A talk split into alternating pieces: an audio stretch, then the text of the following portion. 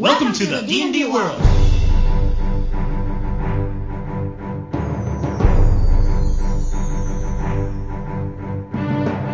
Olá, jogadores e DMs! Estamos aqui para o episódio 52 do podcast Rolando 20. Eu sou Daniel Anandi. E eu sou Davi Salles.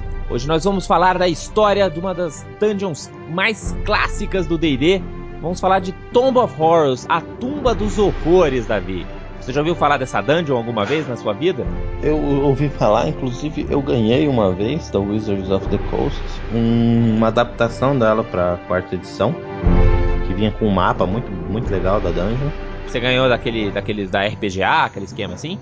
Acho que foi, acho que foi da RPGA. Eu acho que eles lançaram uma aventura que chamava O Retorno à Tumba dos Horrores. Acho que, acho que pode ser essa. Ah, e, e foi ali onde eu conheci um pouquinho da Tomb of Horrors, mas essa, essa aventura, Davi, ela é uma aventura super antiga. Pra você ter uma ideia, ela foi escrita pelo próprio Gary Gygax em 1975, cara. Então ela é do comecinho mesmo do D&D. E ela tem muito a ver com D&D. Acho que se você é um jogador de D&D que realmente gosta de Dungeons and Dragons, você tem que pelo menos conhecer um pouco dessa, dessa masmorra aí, dessa dungeon, dessa aventura. Que numa, inclusive numa pesquisa que foi feita pela, pela revista Dungeon, né, pela, ou pela Dragon, não lembro, uma das revistas, em 2004, eles perguntaram qual que foi a dungeon favorita da galera. E a, tamba, a Tumba dos Horrores ficou em terceiro lugar. Então, com certeza está no top 5 aí das, das dungeons mais, mais famosas aí. O que, que você sabe sobre essa, essa dungeon, assim, Davi? Você que não, não é um conhecedor a fundo. Cara, esse é, eu sei que não é do meu tempo. Não ah, faço... isso definitivamente, é. Foi antes de você não. nascer essa dungeon aí. Exato. Então eu realmente não conheço nada dessa, dessa dungeon. Tirando, claro, né, o conhecimento comum de que ela é muito clássica, foi feito pelo Gary Gygax logo no início do D&D, e que muito se fala dela, mas não, não conheço Então, Davi, eu vou te falar que ela tem dois lados, né? Ela tem o lado da história, tal, que a gente pode comentar um pouco, mas ela também ela é conhecida principalmente por ser a dungeon mais mortal já feita até hoje. Né? O, o Gary Gygax, ele bolou essa dungeon porque naquela época eles faziam o que eles chamam de torneios, assim, que eram ah, eventos, assim, como se fosse uma RPG com, onde vai todo mundo lá e vai jogar D&D e eles competiam para ver quem que ia mais longe na dungeon e tal. E aí o Gary Gygax fez essa dungeon para os players dele, que eram os caras que estavam jogando D&D desde que o D&D foi inventado, né? Então eram uns caras bons, assim. E uhum. isso se passa no mundo de Greyhawk, e aí ele fez a dungeon que não é muito de lutar com monstros, é uma dungeon mais de armadilhas. Por isso que eu acho que você vai gostar, assim, de, de conhecer um pouco mais. Porque ela tinha as armadilhas mais evil, cabulosas, intrincadas e bizarras de todos os tempos, assim. Tinha uhum. até umas que eram meio apela apelativas demais. Pra você ter uma ideia do, do, do nível da dungeon, assim, do nada você podia passar por uma porta e essa porta ser um portal pro plano da, da entropia. E você, ah, morreu. Era nesse certo. naipe, assim. Entendi. Então a qualquer momento podia ter um buraco no chão, qualquer momento podia sair estacas. Né? Uma das salas, assim, era a sala do poço profundo com duas mil estacas no fundo. Era Sim. esse tipo, assim, a, a, a descrição. É, Você acha que é, é, o seu estilo de dungeon essa, Davi? Cara, parece bem interessante. Isso mostra realmente que os jogadores de hoje são tudo mimados.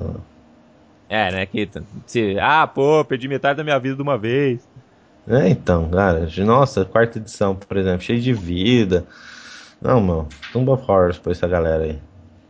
Bom, e qual que é a história dessa dungeon, né? A, a Tomb of Horror, ela, a, a Tumba dos Horrores, ela na verdade ela foi construída por um cara que chamado Acererak.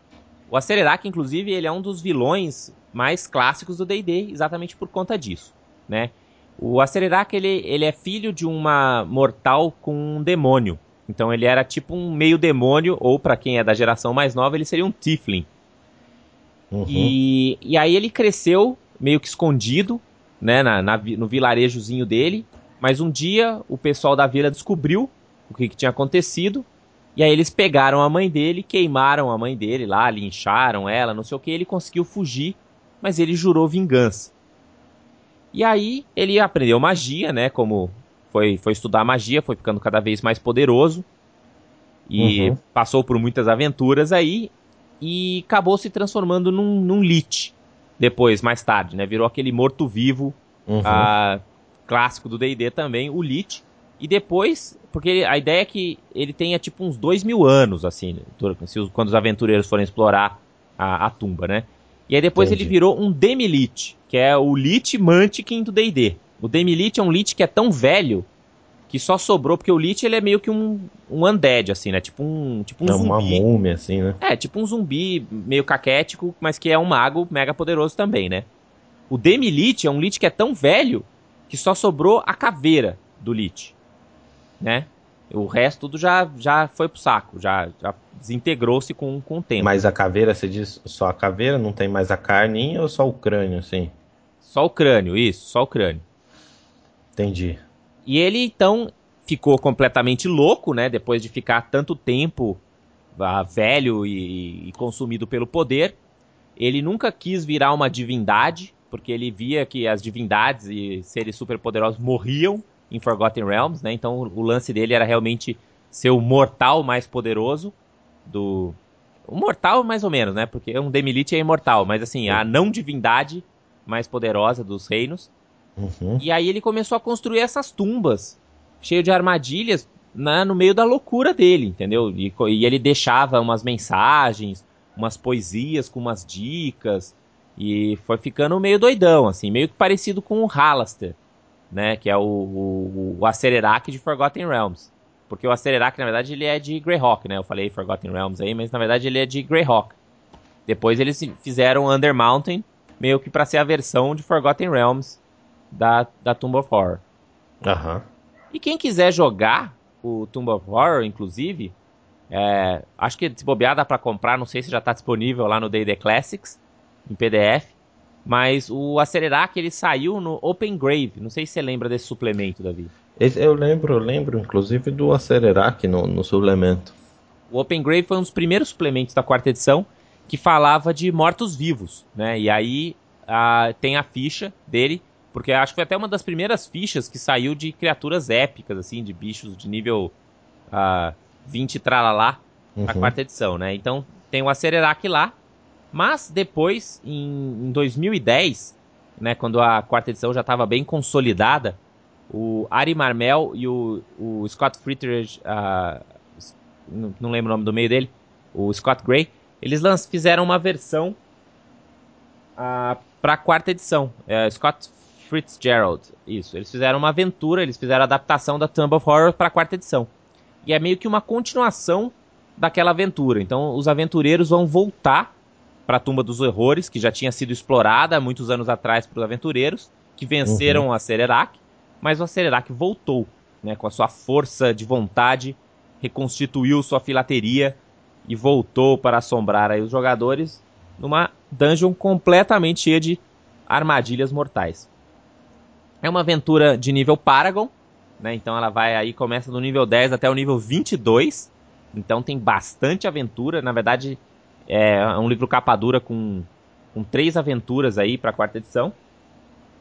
Quem quiser saber um pouquinho, mas sem entrar tanto no detalhe, vocês podem também ver um suplemento da quarta edição, que foi aquele Into the Unknown, que é o guia das, das dungeons, que Uhum. saiu para para a quarta edição também. Lá ele fala um pouquinho dessa dungeon e de várias outras dungeons famosas. Ah, e, e aí você começa a explorar esse, esse, esse mundo da tumba dos horrores. Cê- não sei se você lembra, Davi, tem, um, tem uma imagem clássica que é a cara de um demônio que tem a boca aberta, assim, uma boca negra. Não sei se você lembra disso, dessa imagem assim do D&D. Hum, não, não. Que porque esse é, é a sala mais, que ficou mais famosa, eu acho, ou uma das salas que ficou mais famosa, porque se não me engano ela tá até na capa do, do módulo lá de 75, que, que é o Devorador mesmo. Porque era uma armadilha muito sacana, que era uma, uma cara de um. como se fosse a cara de um demônio, assim, com a boca aberta, e aí você não Uhum. conseguia ver o que estava dentro da boca.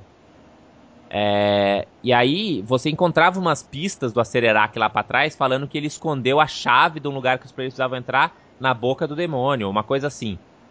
Só que a boca do demônio era uma esfera de aniquilação, que era aquele artefato místico do, do AD&D que destruía qualquer coisa que entrasse em contato. Então se você tentasse enfiar, o... mas parecia que era só escuro. Então se você tentasse enfiar o braço, você perdia o braço. E muitos aventureiros perderam o braço na, na boca do devorador. Qual a armadilha que você colocaria na tuba dos horrores ali? Qual é a armadilha mais terrível que você consegue imaginar? A armadilha mais terrível que eu consigo imaginar? Ou uma bem terrível que você já usou? Cara, que eu, só o homem penitente passará era bem terrível, né? Porque cortava as pessoas em vários pedacinhos. Do, estou falando do clássico Santo Graal do Indiana Jones. Entendi. Ah, mas mais mágicas assim são mais interessantes, né, cara? Explodir tudo. Talvez uma que sumone alguns beholders. Essa é interessante. Acho que até um post que a gente fez no, no, no Rolando 20, lembra da sala dos espelhos? Hum, não, você pode me relembrar aqui?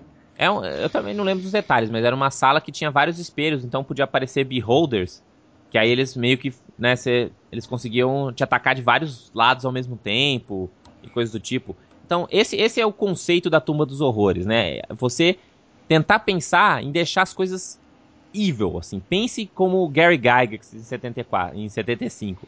Pense em como que você vai conseguir sacanear aqueles players que já acham que já sabem ganhar sempre.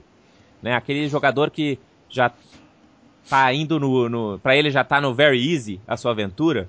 Então, você tem que ser particularmente uh, maligno, entendeu? Você tem que pensar você não quer simplesmente fazer um negócio que vai lá e mate ele, mas você quer botar um negócio na sala que vai deixar tão difícil que o cara vai ter que suar e gastar todos os seus fits e poderes paragons e tudo mais que ele tiver para conseguir vencer aquela, aquela oportunidade. Acho que talvez uma das coisas legais da clássica, eu nunca li, nunca joguei, mas eu imagino que pela falta de regras lidando com armadilhas, lidando com perícias, acabava tudo se tornando muito descritivo, né?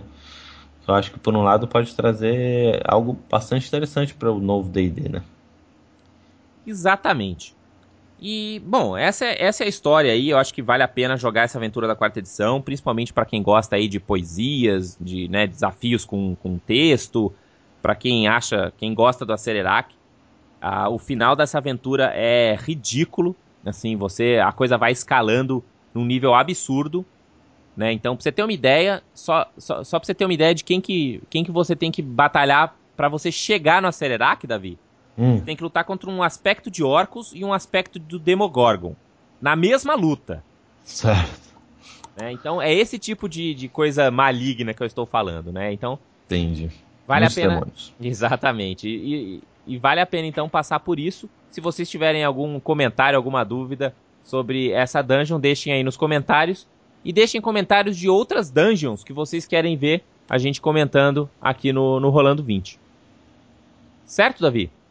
Certíssimo. Muito bem, então agradecemos aos ouvintes que ficaram com a gente até aqui.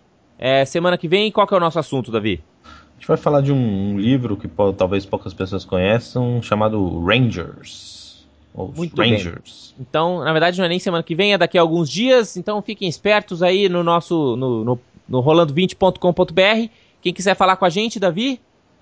Pode mandar um e-mail aí pro Davi, arroba rolando20 ou o anand, arroba rolando20.com.br, né? Tem a nossa plus page também no plus.google.com barra mais rolando20 ou a nossa, o, o, nosso Facebook, que é o facebook.com barra podcast rolando20 e o Twitter, que é o arroba rolando20. Então, obrigado, gente, até a próxima e rolem 20! É, vamos precisar rolar muito 20 aí para sobreviverem à tumba dos horrores.